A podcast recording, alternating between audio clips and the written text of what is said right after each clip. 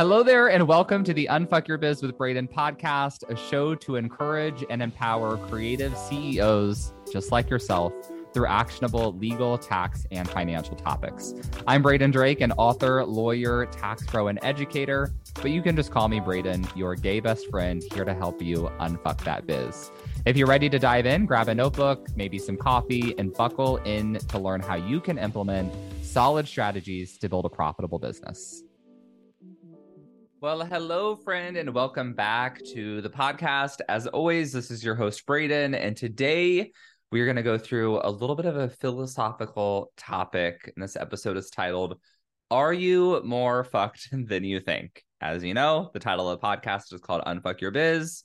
So sometimes we need to do a little bit of an audit. But what I really want to talk about in this episode is why people make the mistake or rather why it is a mistake to think about things in a vacuum, specifically when it comes to legal and tax topics. Now, before we get into it, I don't want you to stress out too much when I say, you know, is your business more fucked than you think?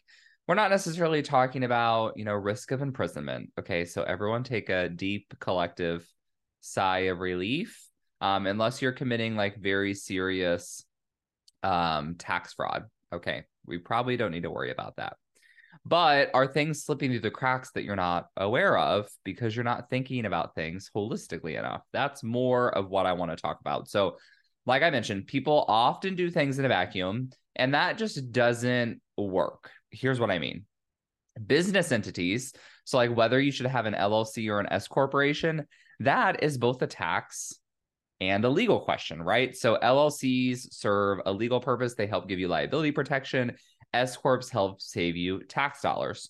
So it's kind of you know what i'm like should i even mention this no i'm going to i'm gonna i'm gonna step out on a ledge and maybe piss some people off i literally just got an email two days ago from another attorney that i follow this is like a kind of a friend and a, and a colleague of mine not someone i know super well but they mentioned, you know, hire us for XYZ before the end of the tax year so you can get your tax deductions in.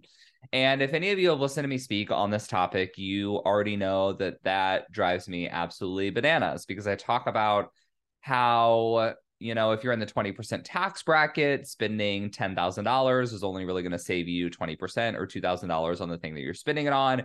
Is that great? Yes, if you actually need the thing, but we need to do a deeper analysis on this. I call that your you know, like your tax promo rate. So think about it as like a discount rate that you get on everything that you buy. But in a lot of circumstances, if especially if you're in a business growth mode, it might not make sense for you to spend that money in December. It might actually make more sense for you to spend it in January if you expect that you'll be in a higher tax bracket next year. It's a nuanced thing, right? So it pisses me off when people give this blanket advice of spend money now so you can save tax dollars because A, that's just a marketing pitch for them to sell their services, first of all. But B, they don't even know enough about how taxes work to know that they're giving shitty advice. So the point of the story is that this is um, a law firm that's like giving bad tax suggestions.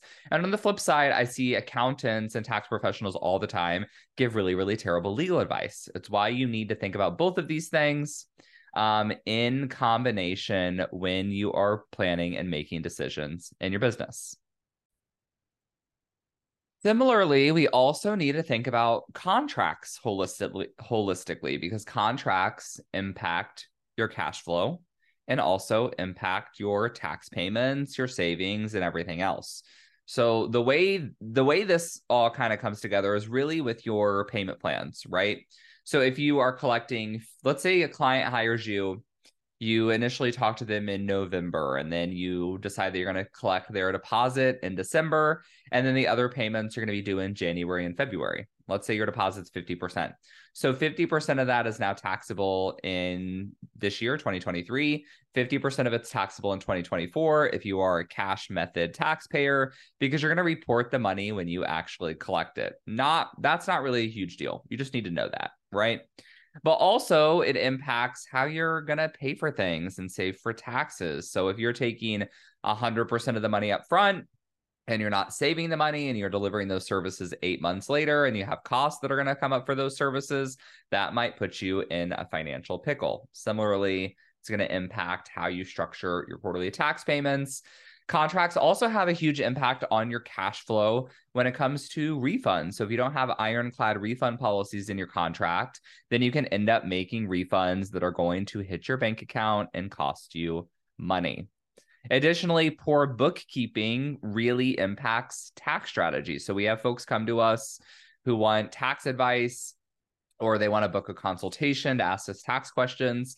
And the first question I ask is, how much revenue are you going to have this year and what's your profit going to be? And most people have no idea, right? So don't feel too bad if you're in a similar situation, but just know that we can't really give you a whole lot of tax strategy if you don't have your bookkeeping done. So you probably have similar stuff with your clients. There's always prep work that needs to be done before you can adequately give people direction on what it is that you do. So to put this in more context for you, I think a lot of these things are similar to like if you hired someone to do branding for a new business or you wanted to redesign your logo or or whatever, build your website, but you don't know who you're marketing to, right? Like do you need something that's elevated, classy, sophisticated or do you need something that's playful, fun and whimsical? Well, that's going to be determined based on your own personality, who you want to work with, what you want to charge, all those kind of details. Like these are the things that you would probably want to know before you spend a lot of money hiring a designer. Uh, or it's like hiring a copywriter when you don't know your messaging, right? So I actually need to hire a new copywriter soon, but when I hire them, I'm going to say, here are some of our brand messaging guidelines. Here's some buzz buzzwords we like to use a lot. Here's actually the emojis that we use in our business. So if you can believe it or not, like there's a handful. We use the fist bump emoji a lot. I used to use the party emoji. We use that one like less now. We use the disco ball emoji for the contract club. Like there's just certain emojis that I think people who follow me really closely, like if they see them, they might say, "Oh, that reminds me of Braden or the Not Your Average Law Firm." Um, messaging also is impacted by, you know, again, what type of clientele do you go after? So you should have all this dialed in before you hire a copywriter. So it's similar when it comes to your tax and legal strategy it's why we know uh, in our business that when people say, I usually only need to help with like blank, they definitely need help with more than blank. So, you know, this tends to give me a little bit of trust issues. When we uh, sit down to do tax returns, we ask for clients to give us their books. And one time, you know, this is pretty common. Um, I just had a call a couple weeks ago, and the person said, What are books? Right and that's kind of on us right? Because we need to be able to, to explain you know what are your books right? Well ultimately we just need a summary of how much income you made and we need a summary of all of your expenses by category. Because when we file your tax return we can't just say made $100000 spent $30000 the irs wants to know specifically where that $30000 went did it go to marketing? Did it go to advertising? Advertising and marketing are really one category. Did it go to travel expenses? And if so, what are we talking about? Hotels, flights? What is it? Like we need to know those details in order to do the tax return. And that's what we would find in the books. Um, I'm not here to shame, but when we give uh, quotes for tax returns, we ask about the bookkeeping. So you need to have that done, or you need to be prepared to pay us to do it, right? Another client we had last year politely declined bookkeeping services after we did the tax return. So they hired us to do their tax return. Then we pitched them our monthly bookkeeping services. Um, and they said, no, I, you know, I can't really, it's out of my price range. No problem. Totally get that. So we gave them a spreadsheet, the same spreadsheet that we provide inside of our programs. And we said, here's what you need to do. Gave them a, like a little five minute Loom video. And they came back the next year, no books bookkeeping still was not done. So then, in order to do the tax return, we had to charge them for a year's worth of bookkeeping. So they ended up paying for that service anyway because they didn't do it themselves, but they didn't get the benefit of having their numbers on them throughout the year. So um, this is kind of an issue where there's multiple things happening, right? So people think, oh, I only need tax services, but they also need the bookkeeping services. I also had a situation a few months ago. This one was was painful to me. I don't know if there was a different way that I could have handled it, but I had someone come to me and they ended up joining our legal membership and they had multiple client refunds like being requested at the same time. And these were like fairly serious legal issues. Like these folks were threatening to sue. These were for like $50,000 contracts, two different, like two different $50,000 contracts. I'm rounding, you know, client confidentiality. I'm not going to give you too many details. Um, but it became clear to me like I got all the contracts, I got all the communication. There definitely was some like culpability on both sides by both parties. The contracts were pretty weak, especially for how much uh how high ticket of a service this was right? Like you can have a pretty simple contract if you're doing like one two thousand dollar services because worst case scenario you know it's like a small claims issue. But this was you know kind of a serious problem and these contracts were not good. They were confusing um, they were contradictory and it was really unclear what services were being delivered for the money being paid when the services would be due, whether it was happening in stages. And um, long story short, on that one, we don't do litigation in our law firm. So we can only help folks up to a certain point, but we do mostly transactional work where we, you know, write contracts to help prevent these problems. And I suggested that we rewrite the contracts. Like we needed, we needed to take the time to really pick apart the services figure out what the timeline looked like and write the contracts accordingly. And those services were declined. The client didn't want to move forward with that.